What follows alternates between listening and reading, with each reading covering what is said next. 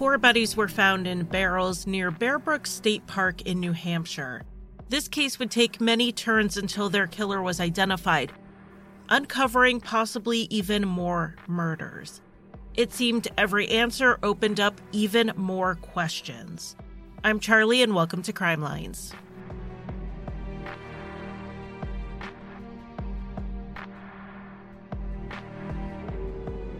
Welcome to Crime Lines. This case today is one that I covered years ago on my old podcast, but it has had some major developments since then.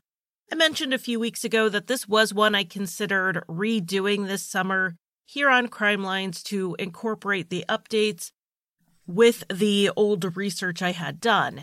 And then it seems like a great time now because I had COVID and needed a little extra help on this week's episode. I do want to thank everyone for their well wishes and support as I kind of had to pause my life for a little bit and get better. Thankfully, I had a relatively mild case, but you may hear some of it lingering in my voice as I'm recording today. In the time from my episode on my old podcast and this episode, there was a long form podcast on this case done by New Hampshire Public Radio. It is called Bear Brook, and I recommend everyone go listen to it if you like those long form shows with original interviews. I've not listened to it since it originally came out, but I do remember it being very good, particularly the sound design. So I'll leave the name in the show notes so that you can go listen. The main sources for this episode are documents released by the New Hampshire Department of Justice, as well as multiple news outlets like WMUR and the Union Leader. Also, a major shout out to the blog oakhillresearch.blogspot.com. They have tons of pictures that really give you an idea of what was happening in this case, and they did their own work investigating it. All sources are linked in the show notes. Typically, I cover cases by starting with day one in the victim's life. You know, so and so was born on this day in this place. And sometimes my episodes end up being more biographies than true crime, but this case unfolded very differently because it initially started as multiple Doe cases, and it really is only partly resolved. There are still a lot of questions here. And there were a lot of victims. Some victims have been located and identified, some identified but not located, and one has been located but not identified. So, this is far from a linear story, and with the magnitude of how awful this is, it's even hard to explain. As we come up on another person, another victim, we need to think about the family members and friends they left behind, and then we'll start seeing the real impact that this one person had on so many lives. We are going to go ahead and start following the cases as they were investigated and as they were linked to each other. So that has us starting in November of 1985, which is hunting season in New England. Hunters were walking on a private property adjacent to Bear Brook State Park. Bear Brook is a 10,000 acre park in Allenstown, New Hampshire. According to my trusty Google Maps, it's about 20 minutes from Concord and about 25 minutes from Manchester. One of these hunters noticed that there was a 55 gallon steel drum lying on its side. The top of the barrel had already come off a bit, and it would later be discovered that some curious boys had pried it open a few months earlier. But there was an awful smell when they started to open it, so they just left it. Being kids, they didn't realize what they were smelling. But once it was open, some plastic was sticking out, so the hunter looked in and saw human bones. The hunters called the police and led the responding officer to the barrel, where he confirmed that these were human remains. Not one body, but two wrapped in garbage bags. The location where the barrel was found was not terribly far from a logging path, so it was a relatively easy dumping spot from a vehicle, but still concealed with how heavily wooded this area is. That area of the property was otherwise not really used. There was an old camp store nearby, but it had been severely damaged in a fire a few years before the barrel was found. At that point, it was not much more than a shell. The remains had to be sent to Maine for analysis since New Hampshire didn't have the necessary facilities in state at the time. They were able to determine that one body was of a woman between 22 and 33 years of age, with the investigator saying mid 20s was likely. The other was a girl between the ages of 5 and 11. It was determined that they both died of blunt force trauma to the head. It was hard to say how long the bodies had been there, but it was at least several months, but could have been a few years. The investigation had little to go on. The police interviewed people in the area, including the man who owned the property at the time.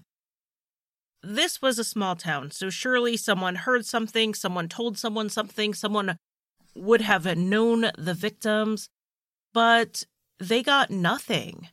Sketches were made of what the victims possibly looked like in life, and those were released to the media, which generated some tips, but nothing conclusive.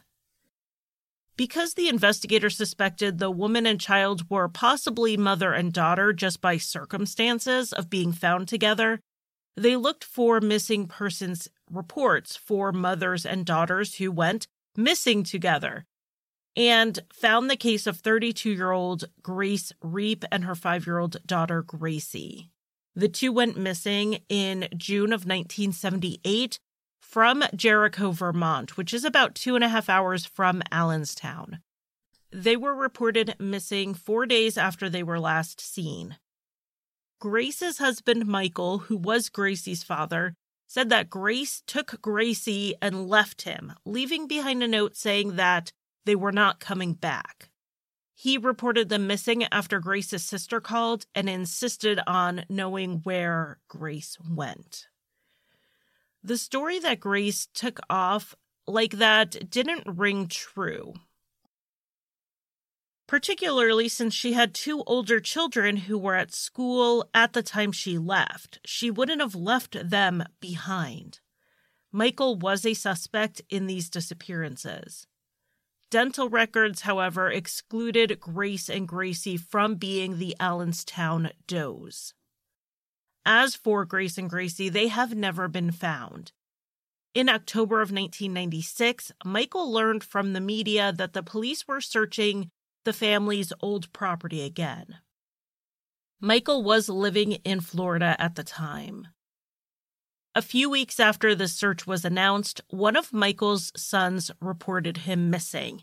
He had up and left. In 2006, the state decided to take this case to trial as a no body homicide case.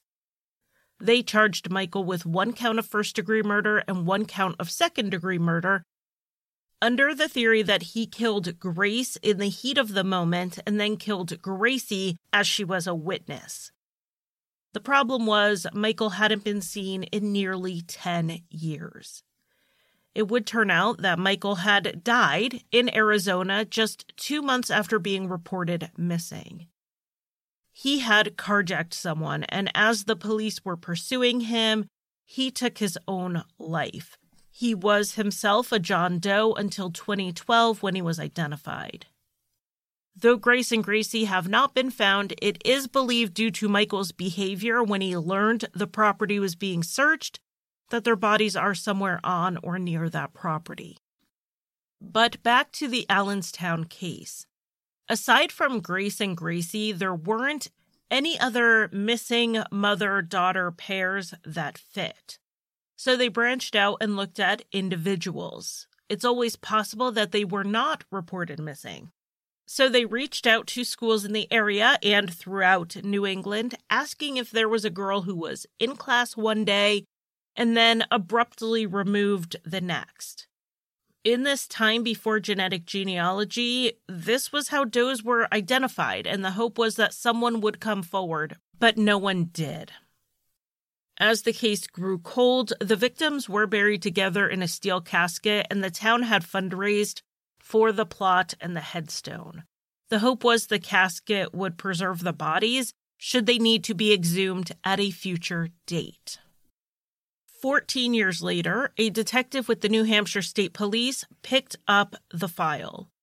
At the time, detectives with the state trooper's office were expected to pick up cold cases that they would work on or look at when they weren't working a current homicide. So, this detective was assigned to the Allenstown cases and would take it out and go over it whenever he could.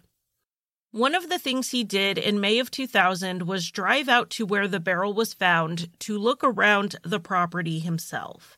He was getting the basic lay of the land, seeing how far the barrel was from the road, from the camp store, and even from a nearby mobile home park. While he was at the site walking around, he noticed that there was another barrel that looked a lot like the first one. It was about a 100 yards away, which is about a football field, from the initial barrel. Inside this second barrel was another horrifying discovery. There were two more bodies, and both of these were children and both were girls. One was determined to be between four and eight years old, and the other between one and three years old.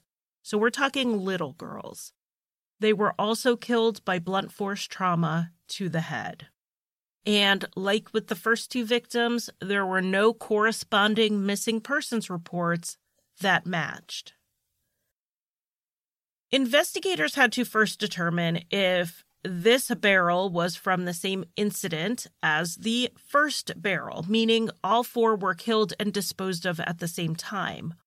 Or was this a possible dumping ground and the bodies were left at separate times by the same killer, but not killed at the same time. After all, the second barrel was not seen at the time the first barrel was found. So, was it possible it wasn't even there yet? But the evidence ended up pointing towards all four victims being killed and left in the area at the same time, possibly as early as 1977 and no later than 1984. So, why wasn't the second barrel found after they searched the first time? Like I said, the two barrels were about a football field length apart. And if you were on a football field, obviously that's within line of sight. But this is a wooded area. There was a lot of undergrowth and brush, and even rocks and boulders, and some other trash dumped in the area. It's unfortunate they missed it, but given the terrain and the landscape, you can see how it was concealed. The police took the information from the two additional victims and ran them through every database, but they were also unable to find any missing persons case that matched. They also considered that rather than having a mother daughter missing pair, they actually had possibly a mother and three daughters. And so they looked for any missing persons cases that matched that. But as you can imagine, a woman and all three of her children going missing at the same time is not very common. The lack of a corresponding missing persons report on any of the four victims, plus signs of poor dental health, led investigators to believe that they may have lived outside of society in some way. It's possible the children were never in school or daycare, or at least not regularly. They may have been transient, not putting down roots in any one town long enough to make friends who would miss them. They were possibly not in contact with family. And of course, the property was more thoroughly searched this time, but no additional clues were found. Another thing investigators often do in cases like this is look at similar crimes from around the country. We saw this in the Sophie Sergie case from a couple months ago, and we also saw it two weeks ago in the Lewis Clark Valley case of Kristen David. By investigating similar cases, if they're dealing with a serial killer, they may be able to identify him or at least link him to more crimes. This case did come back with a similarity. In June 2000, right after the second barrel was found, John Edward Robinson was arrested at his farm in Kansas after two women filed police reports against him. One of the charges was for theft, so they got a search warrant for his property. On his property, they found two women buried in large chemical drums. And then in a storage unit he owned, they found three more, including a mother and daughter. All five victims were killed by blunt force trauma to the head, just like the Allenstown Four. But at the time the New Hampshire victims would have been killed, the police were able to confirm that Robinson was in the Kansas City area. And this is pretty well documented by his criminal arrests. He had been arrested for forgery and fraud, and he was also attempting to set up fraudulent shell corporations at the time. They couldn't find any evidence he traveled to New Hampshire in that time frame, and thanks to his inability to stay out of jail, they had a pretty good record of his movements. The methods used to identify the second two Allenstown does were similar to the first, except forensics was moving light years ahead of where it was in 1985. And then even more in the two decades after the second barrel was found. So they were able to do a lot with DNA and isotope testing. Of course, they had to exhume the first two victims for this testing, and they got a lot of very good information. The first was DNA profiles that showed that the adult woman, the older child, and the youngest child were all related through mitochondrial DNA. This is maternally inherited. The woman could have been the mother of the girls, their sister, or their maternal aunt. Based on the ages and that they were found together, they were very likely a mother and her two daughters. The middle girl, however, was not related to any of them. Of course, DNA is most useful when you have someone to match it to, so to narrow down where to look, they performed isotope testing. Without getting into too much scientific detail, this testing analyzes hair, teeth, and bones for indications of where a person is from and where they most recently lived. It's not like GPS, it's not going to give you a specific city to look, and it's not perfect. What it looks for are similarities with minerals and whatnot found in those areas. There is a case from Australia that I may cover one day, and that's Karlie Pearce Stevenson and Khandalyce Pearce. It is a twisted case, but the reason I'm bringing it up right now is that the isotope testing in it was wrong. Before their remains were identified, it was stated that the little girl had lived outside of Australia when we know she never traveled far from Alice Springs, which is nearly smack in the middle of the country. It's like the Kansas City of Australia. The worry in releasing inaccurate isotope testing results is that someone may know something but not come forward. If someone who knew Khandalyce had heard that this body was found but the child lived outside of Australia, they may not have called it in.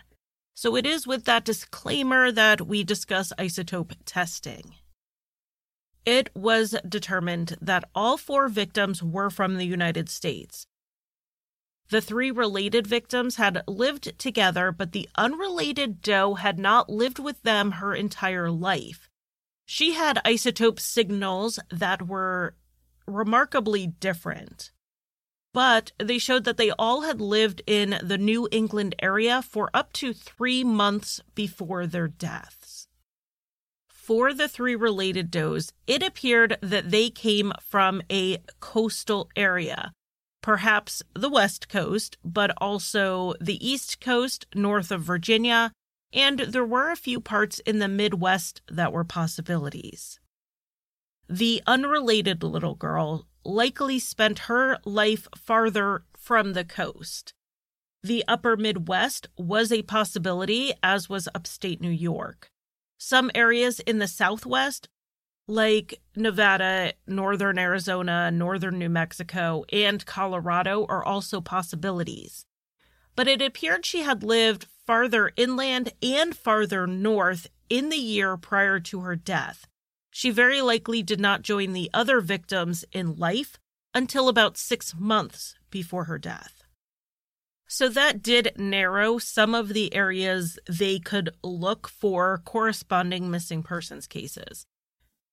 And they knew that they needed to look farther outside of New England. So that is where the case stood for many years. And we are going to leave it there for a second to travel across the country to California to discuss another case. And it all comes back together in the end.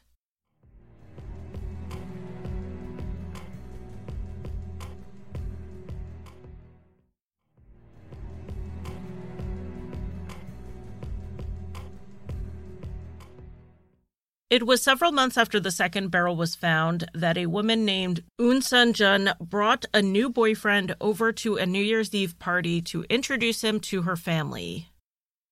Eun Sun's cousin later told NBC News that she took an immediate dislike to the boyfriend, Larry Vanner. And to put it bluntly, he creeped her out.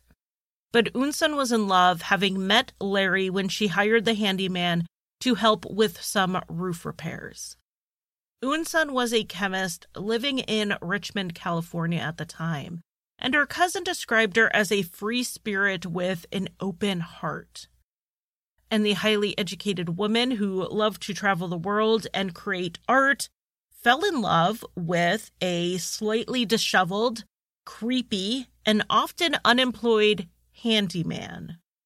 They seemed like an odd couple from the outside, but this wouldn't have been entirely surprising. Eun was someone who accepted people as they were and got to know them. And from what others have said, Larry was not without the ability to charm people.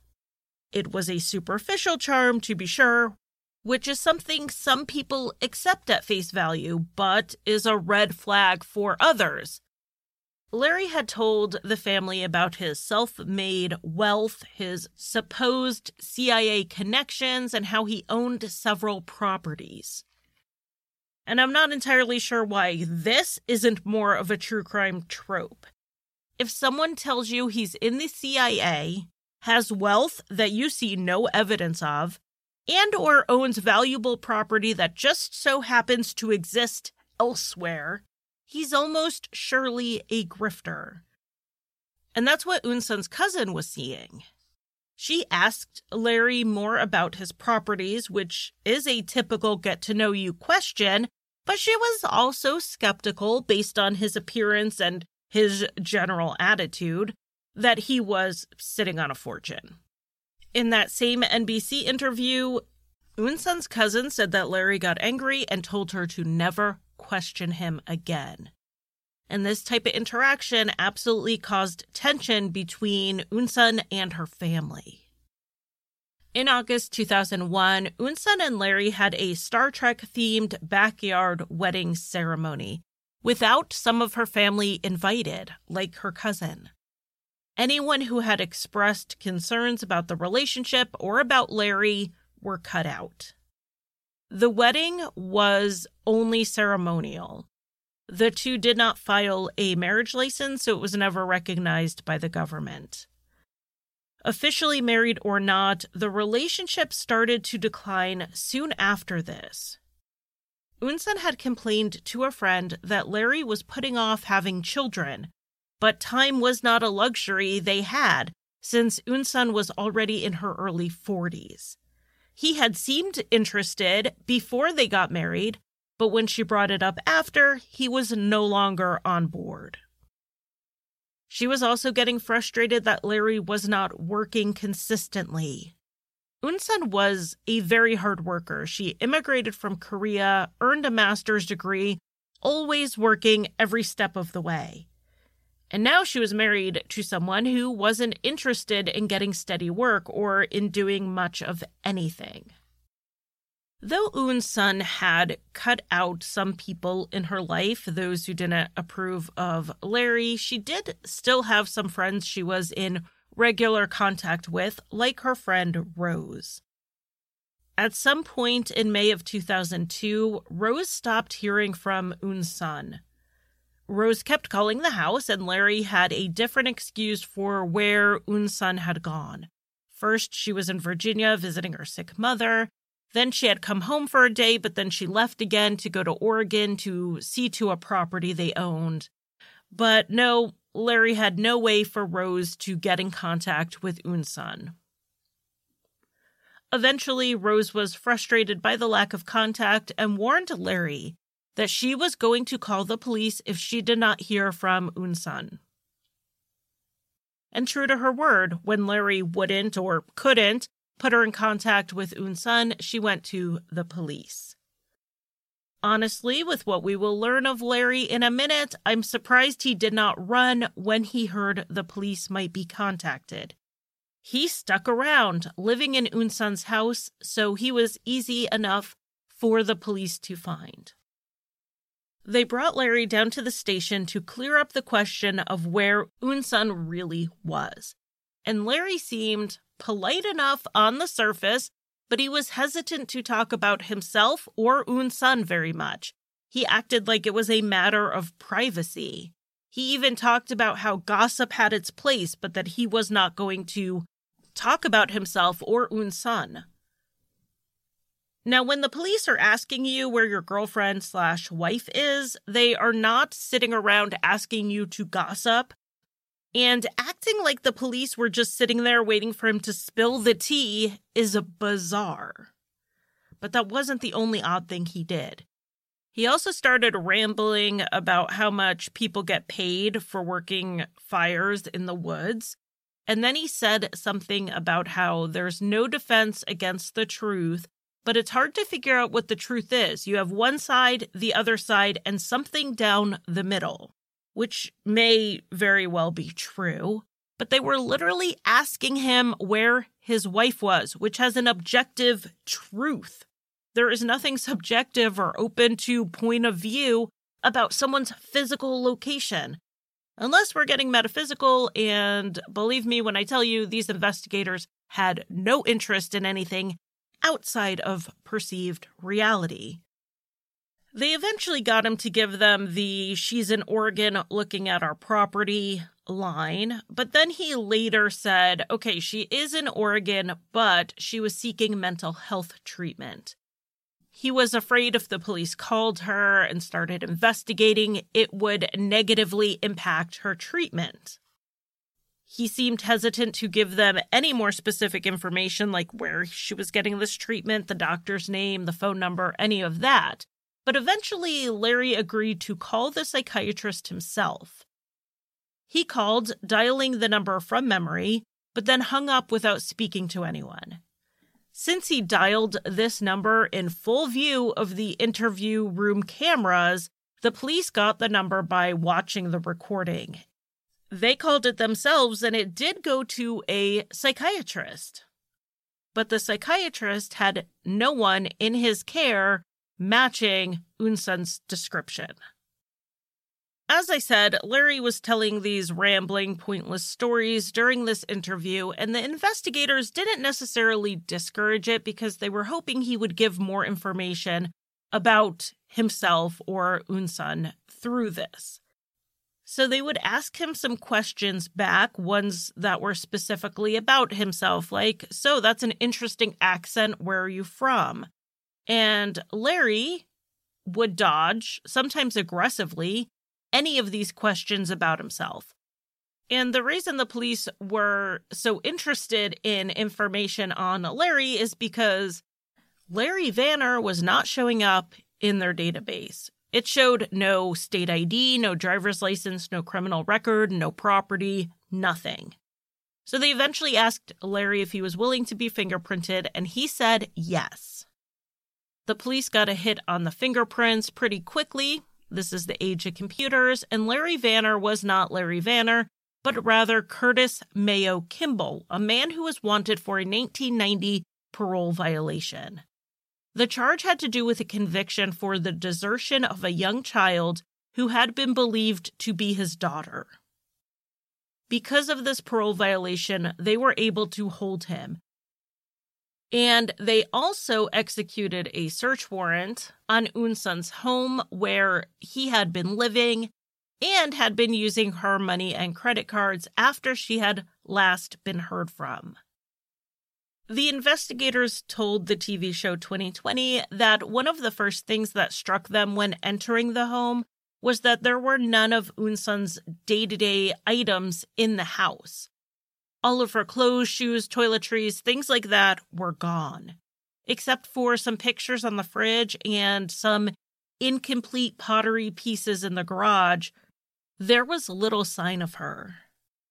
While searching in that garage, they saw that there was a dirt floor crawl space, and it was covered with a large mound of cat litter. There appeared to be blood spatter around that mound, and crime scene investigators were called in.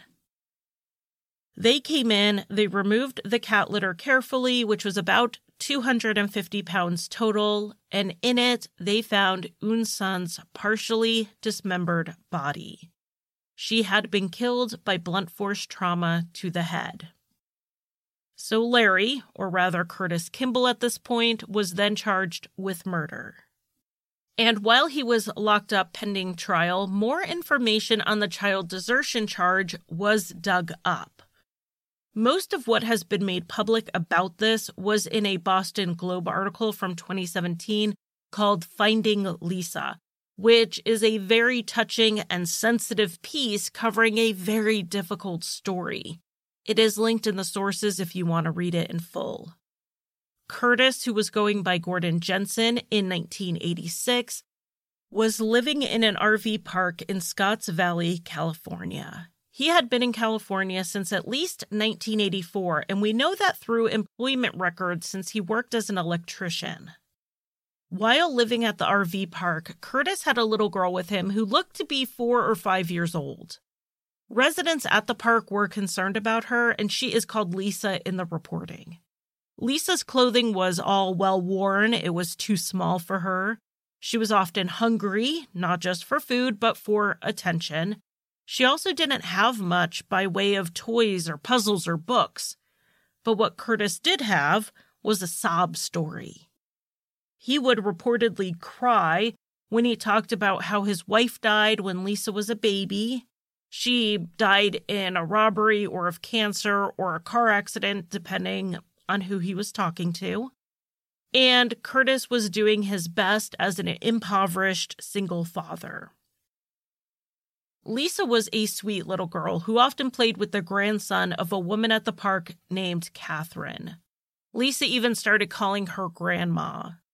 Catherine told the Boston Globe that she mentioned to Curtis, who she knew as Gordon, that she would love a granddaughter like Lisa and that her daughter and son in law were having trouble having a child. This wasn't something she just mentioned by chance. She was planting the seed that maybe Lisa should go live with her daughter since Curtis pretty regularly complained about how hard it was to take care of her. Curtis came back a few days after this conversation and asked if the daughter and son in law would be open to taking Lisa in. The plan was they would do a two to three week trial in June of 1986. After that, if the family wanted to keep Lisa, then they would proceed with the adoption.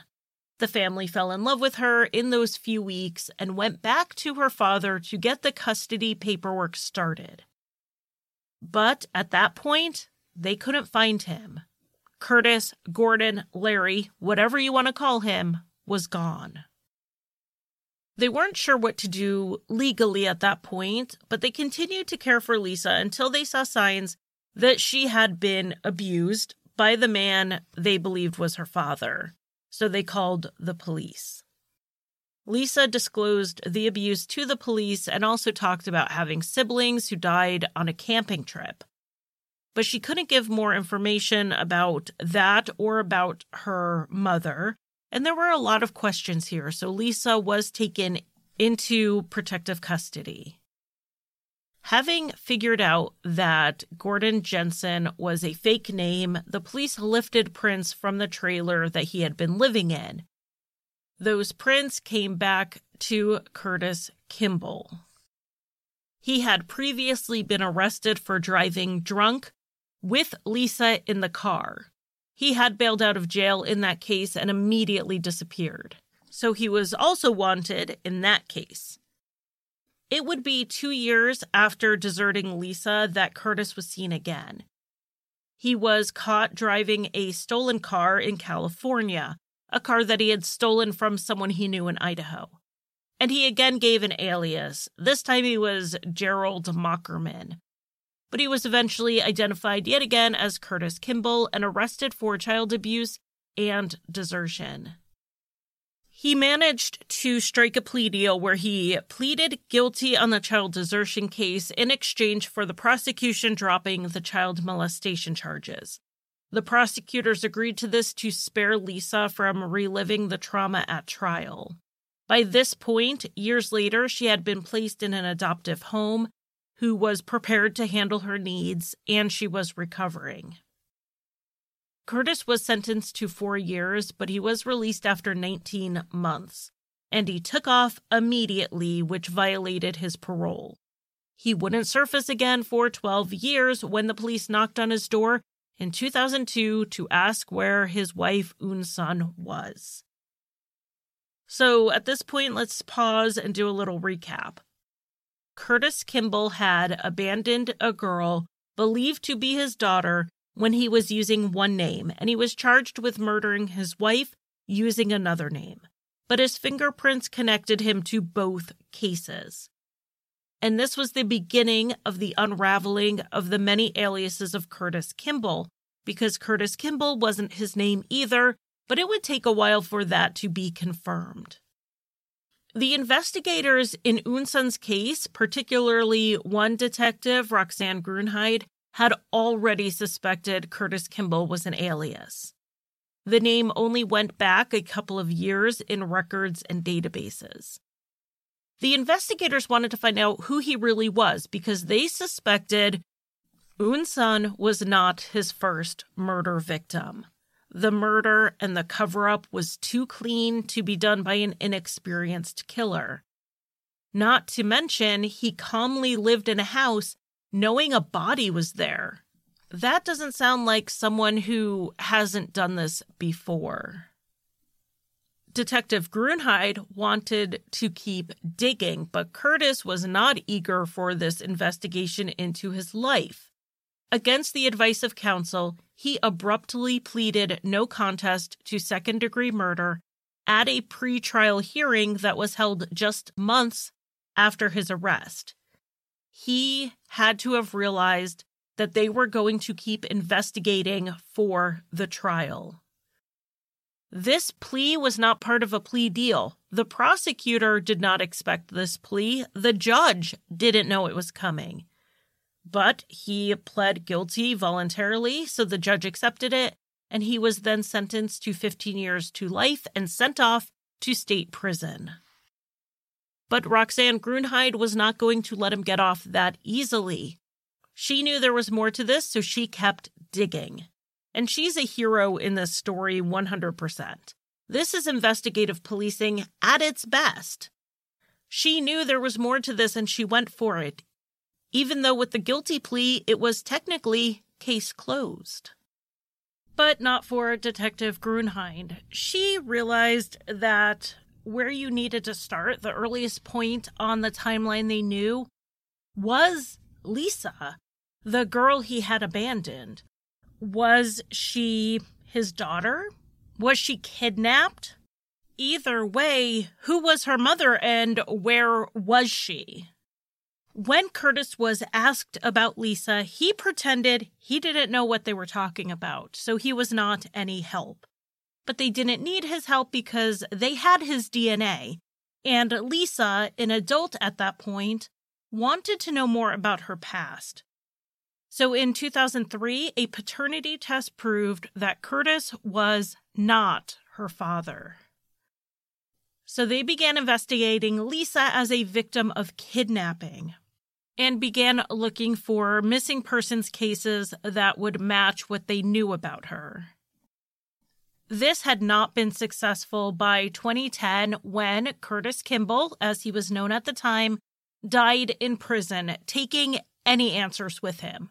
Not that he was going to give those answers up, even if he lived another hundred years. In 2014, Lisa heard about genealogy DNA websites like Ancestry.com, and she reached out suggesting they use that to try to figure out where she came from. This would be one of the first times genetic genealogy, also called forensic genealogy, was used in a criminal investigation. Lisa submitted her DNA and got a bunch of hits to third and fourth cousins, which, if any of you have used those websites, you know that's very common and it doesn't narrow things down very much. But with the help of genetic genealogist Dr. Barbara Rae-Venter, they were able to find a match on the East Coast. It was a distant match, and the shared ancestor had something like 18 children. So it took some serious detective work to follow all of those branches to see where they went. It's one of the things that really fascinates me about genetic genealogy because you have the science in the genetics, but then you also have the investigative angle with the genealogy. Birth records, marriage records, census records, all of those have to be pulled and poured over it's not usually a matter of uploading your DNA and getting an immediate hit, particularly back in 2014 when not as many people were on those websites. Eventually, they narrowed down the area where Lisa was from to New Hampshire. And by isolating the state, particularly one with a relatively small population, it was a game changer.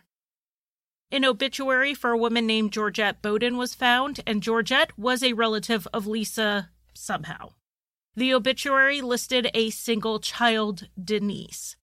In 2016, they determined that Denise Beaudin was Lisa's birth mother by running a DNA test on Denise's father that showed he was Lisa's grandfather. He told the authorities that Denise had a baby named Dawn, born in 1981, but he hadn't seen Dawn or Denise since Dawn was an infant. So the mystery of who Lisa was was answered. But now we have another question Where was Denise Beaudin? So let's back up again to the 1980s. It's 1981. Denise Beaudin was living in Manchester, New Hampshire, where she met a man named Bob Evans. On Thanksgiving of 1981, Denise, Bob, and Denise's infant daughter, who was Lisa but called Dawn at the time, went to a family dinner. About a week later, on December 1st, Denise's father dropped by their apartment for a visit and to talk about holiday plans for Christmas. He found that they were gone. Due to some financial issues Bob and Denise had been having, they did mention that they were likely going to move and start over elsewhere, but the family certainly didn't expect her to do it without telling them. But that is what they assumed happened, and they never heard from Denise again. The police showed Denise's father a mugshot of the man going by Gordon Jensen at the time he abandoned Lisa, who we know is Curtis Kimball. And he confirmed that man was the man he met as Bob Evans. Gordon Jensen, Larry Vanner, Bob Evans, Curtis Kimball, all the same guy. At a press conference many years later, the investigators did make a comment about family dynamics being a little different in the situation as an explanation for why no one reported Denise and Dawn missing after the years passed without contact but I don't think this is necessarily uncommon, particularly in the 70s and 80s, and probably the 90s, and probably even today. If you have a family member you think moved away because they wanted to, even if you want to find them, even if you want contact, you don't call the police over it. You don't call the police and say, I want to talk to my daughter, but she moved away.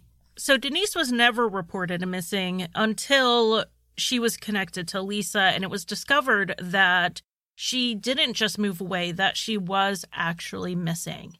It is not clear if Denise made it to California with Bob and her daughter because no one saw her there. So it's this piece of the puzzle that connected Curtis Kimball from California to Bob Evans in New Hampshire. And not just to the state of New Hampshire, but to Manchester, which is about 25 minutes from Bear Brook. And he was there in the time frame the barrels would have been dumped. And now that they had the name Bob Evans, they also learned that he had ties to the property where the barrels were found.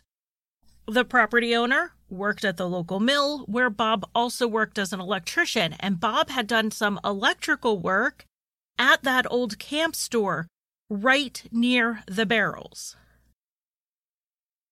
So the first thought was that Denise Beaudin was the oldest Jane Doe from Bear Brook. But that didn't entirely make sense because, as far as anyone knew, Denise only had Lisa. She didn't have an older child and a younger child. The DNA did rule out Denise as being the older Jane Doe and showed that she and Lisa were not related to any of them. But Bob's DNA, that was a match to the middle child, the one who's not related to the others that child was his daughter. It first looked like they were going to tie Curtis Kimball, Bob Evans to the Bear Brook victims through Denise Beaudin, but it turned out it was his own daughter that tied him to this horrendous crime. So it's a good time to recap again. We are just going to use the name Bob Evans at this point because that is the earliest identity at this point they had for this man. Bob Evans killed his wife Eunsoon. He likely killed his girlfriend Denise Beaudin, and kidnapped her child.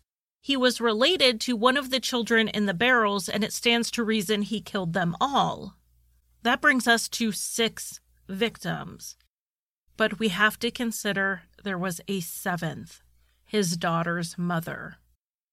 Where was she? Who was she? Based on what happened to Denise Beaudin, the woman in the barrel, and Eunsoon, I think we can say that she was very likely another victim of the man known as Bob Evans, who was clearly a serial killer and an unusual one at that. He seemed to only kill people he knew and had a connection to. Not just a connection, even, people he lived with for upwards of a year or more. After killing them, he would disappear and reappear under a new identity until Eunsoon. And that's when he got caught. So again, we have more information, but we have more questions. And the answer seemed to lie with Bob Evans, who died under the name Curtis Kimball years before all of this was being discovered. And I'm sure it's not a surprise that the paper trail on the man calling himself Bob Evans only went back a few years, where he seemingly materialized out of nowhere in Manchester, New Hampshire in the late 1970s. Knowing Bob Evans also was not his real name and needing the public's help in uncovering who he really was and who his victims were, a large press conference was held in early 2017. There had been other press conferences, mostly attended by local media. But this one in 2017 is where I think a lot of us outside of New Hampshire and certainly outside of New England first learned about this case. I covered the information about a year later on my old podcast. At this press conference, the investigators laid out all of the information they had that may lead to the identities of the victims or of Bob Evans. They put out the information Evans had slowly released about himself over the years, though they were sure most of it probably wasn't true. But there may have been hints of the truth woven in there that would lead to his identity. One source of information was an autobiography that he began writing at some point in 1986. In that autobiography, he claimed he was raised by Norwegian American parents who abused him and refused to allow him to attend school. He said he had five older siblings and that he joined the military before moving to Canada, which is where he met his wife, Denise Laporte.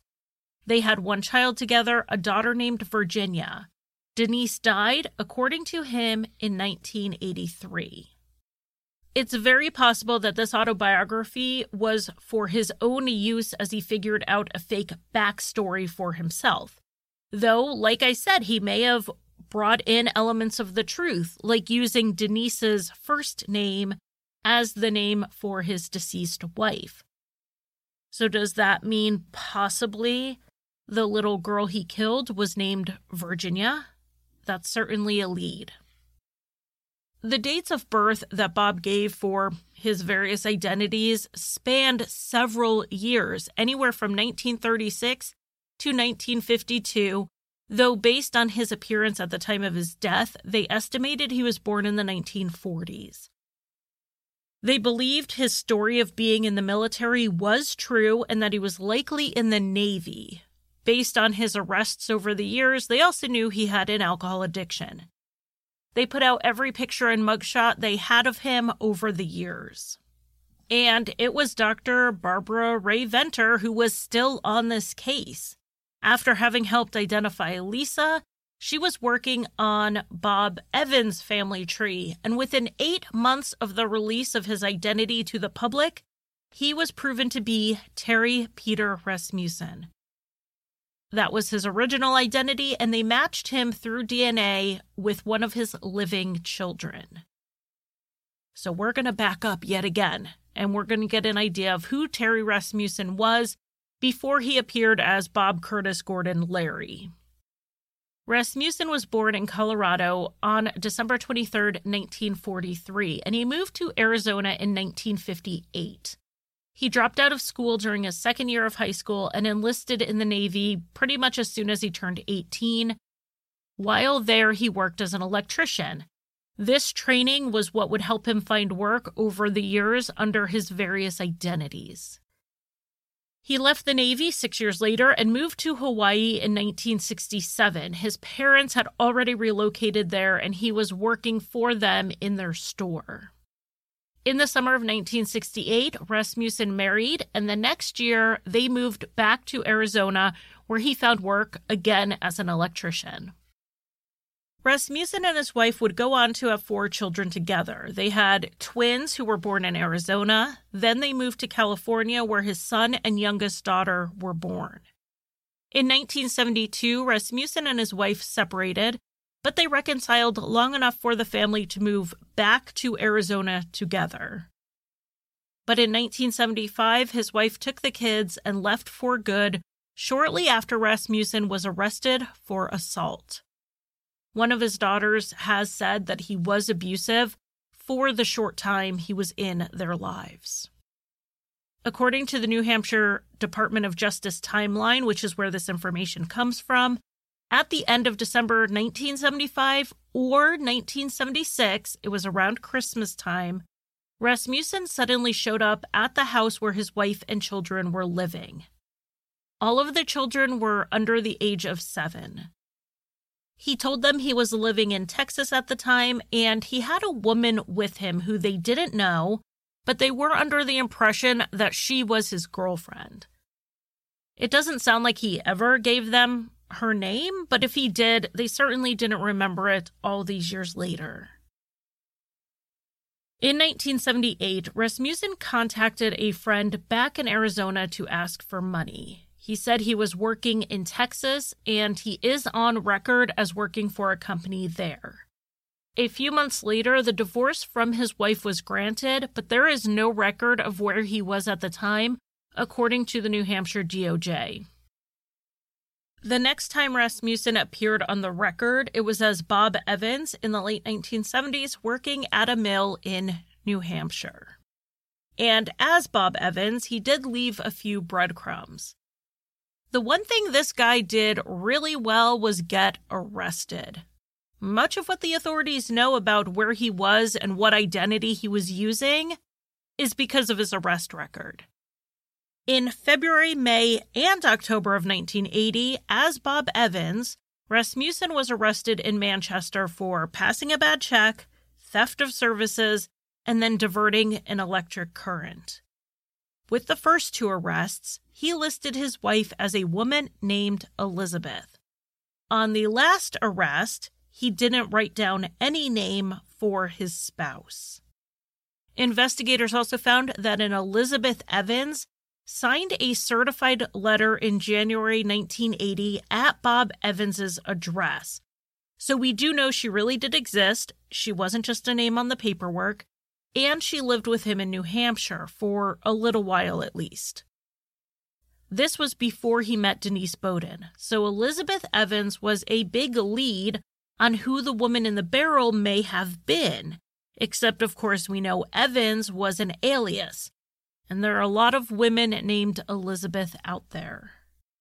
It was in late 1981 that Denise Beaudin and her baby disappeared, and then Rasmussen showed up with the child, but not Denise, in 1984 as Curtis Kimball. So that is the backstory on Terry Rasmussen and how he became eventually Curtis Kimball. And then, after the public had this huge dump of information on them, things seemed to go quiet. The case seemed to be almost paused in the public eye. But of course, we know this investigation was more active than ever. Forensic genealogy had solved two of the mysteries here, and really, it was going to solve some more. There was a lot of online chatter during this time in forums and on social media that I follow about how they were getting very close to a big break. And then it was announced in 2019 that that big break had come. Three of the Allenstown Four had been identified.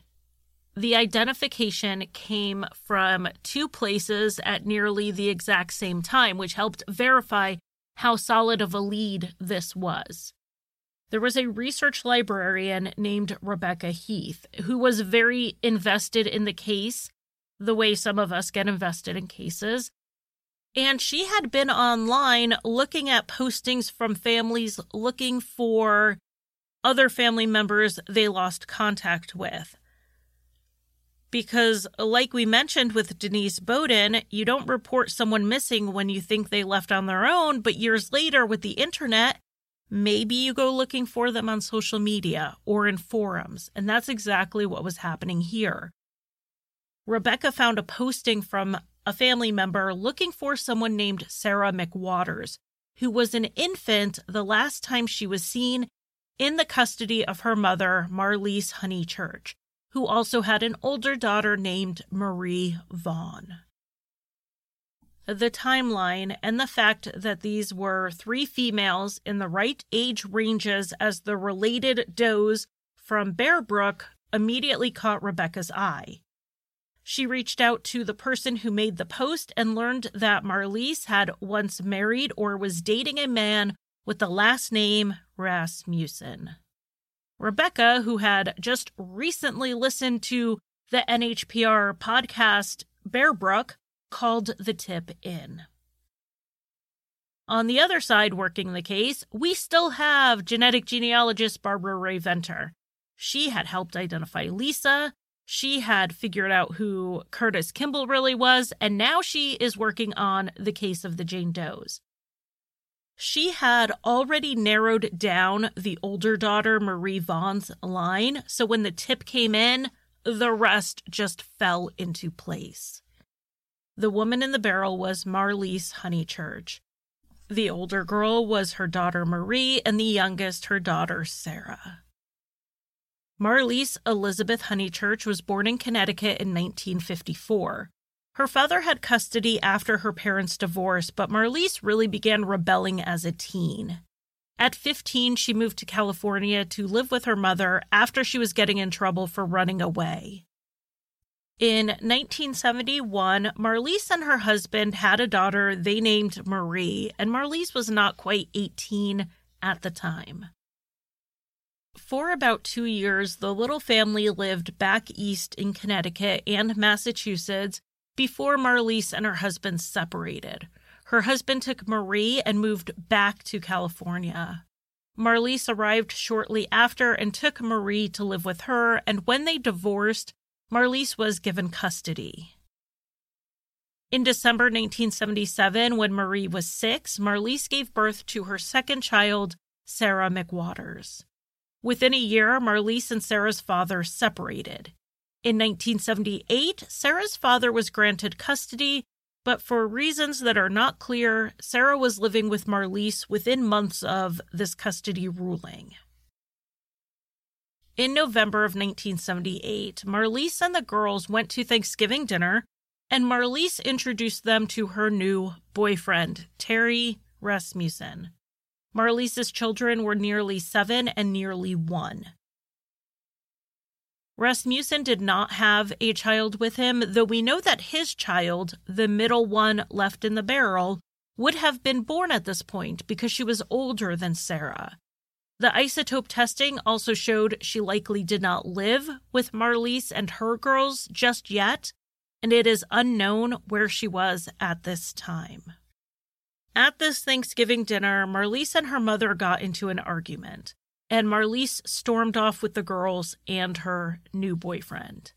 Marlyse's siblings are not sure what the argument was about all these years later. They told 20/20 that their mother was a very opinionated woman who would let you know how she felt about things, and it's very possible she said something about Terry Rasmussen or the relationship or their age difference that Marlyse didn't like.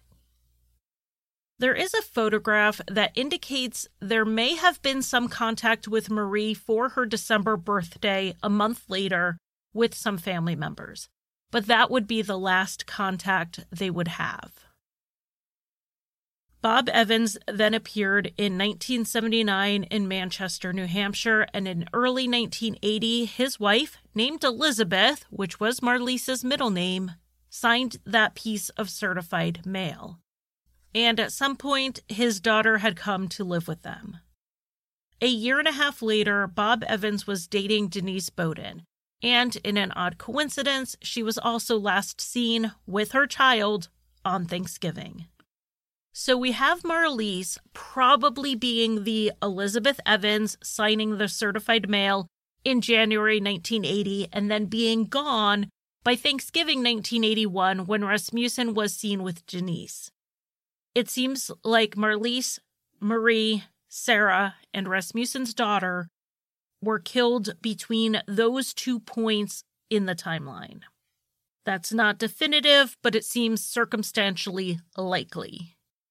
And though Marlyse, Marie, and Sarah had not been officially reported missing, the families were looking for them over the years and really amped up the search when the internet became widely available and it was much easier to look for people. The identity of Rasmussen's daughter and her mother remains unknown. Based on what we know, the little girl was likely born between 1975 and 1977. So far, genetic genealogy has narrowed them in on the Pearl River County, Mississippi area, which borders Louisiana. And if we're talking about the broader region, this fits because Rasmussen was in Texas at the time this little girl would have been born, working near Corpus Christi and then in Houston. For all we know, her mother may have even been the woman his children met when he came to see them for Christmas. The investigators have tied the little girl to these distant relatives in Mississippi, but it is going to take a lot more work or a much closer match to identify her. For one thing, the two possible direct ancestors are both male, and as we know, the father on the birth certificate might not really be the father, which has held up identification in a few cases we've covered, like the El Dorado Jane Doe and also the killer of Yara Gambirasio, I covered that case back in October 2019. If you want to go check it out, it is an extraordinary case of forensic genealogy leading to a killer. So that's one issue. But the other issue we have here is that the match was to really distant relatives, and the two possible direct ancestors were both born in the 1800s.